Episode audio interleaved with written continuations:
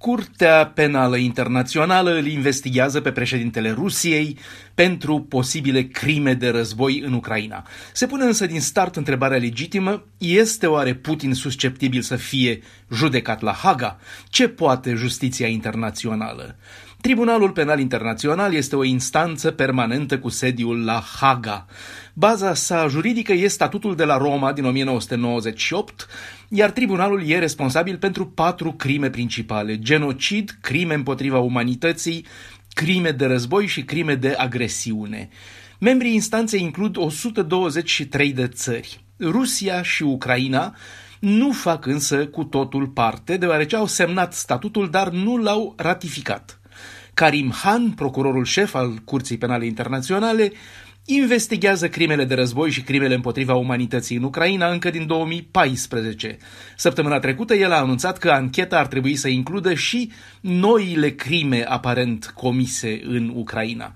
Se ridică însă această întrebare principală, care e probabilitatea ca Putin să ajungă în fața Curții Penale Internaționale. Pentru ca acest scenariu să capete plauzibilitate, vor trebui abordate diverse probleme juridice. De exemplu, va trebui identificată și definită mai întâi categoria posibilelor crime de război. Cu toate astea, chiar și în cazul în care s-ar aplica jurisdicția, cea mai dificilă provocare ar fi aducerea lui Putin în instanță. Curtea Penală Internațională nu judecă inculpații în absență, așa că fie și emițând un mandat de arestare împotriva lui Putin, procesul nu ar putea demara fără el cu rezerva, desigur, că pare puțin probabil ca unele state părți la statutul Curții Penale Internaționale să nu coopereze în transferul lui Putin dacă el sau orice alt inculpat în această situație ar călători pe teritoriul lor. Apoi, probabilitatea arestării lui Putin crește în cazul unei viitoare schimbări de regim. Există mai multe exemple de justiție care îi ajunge din urmă pe presupușii criminali de război, dintre care unii au fost inculpați în timp ce erau președinți, cum a fost cu Slobodan Milosevic sau cu fostul lider liberian Charles Taylor.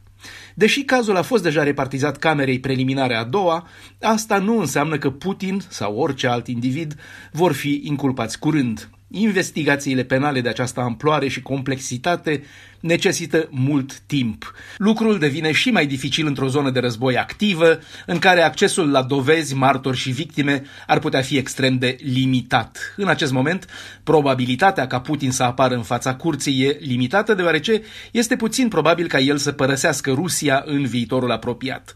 De asemenea, e greu de apreciat dacă o schimbare a guvernului în Rusia ar putea avea loc în curând. Dacă însă ar fi posibilă strângerea de suficiente dovezi pentru a-l aduce pe Putin în fața instanței, un verdict de vinovăție ar fi cel mai probabil însoțit de o pedeapsă lungă cu închisoarea de multe decenii.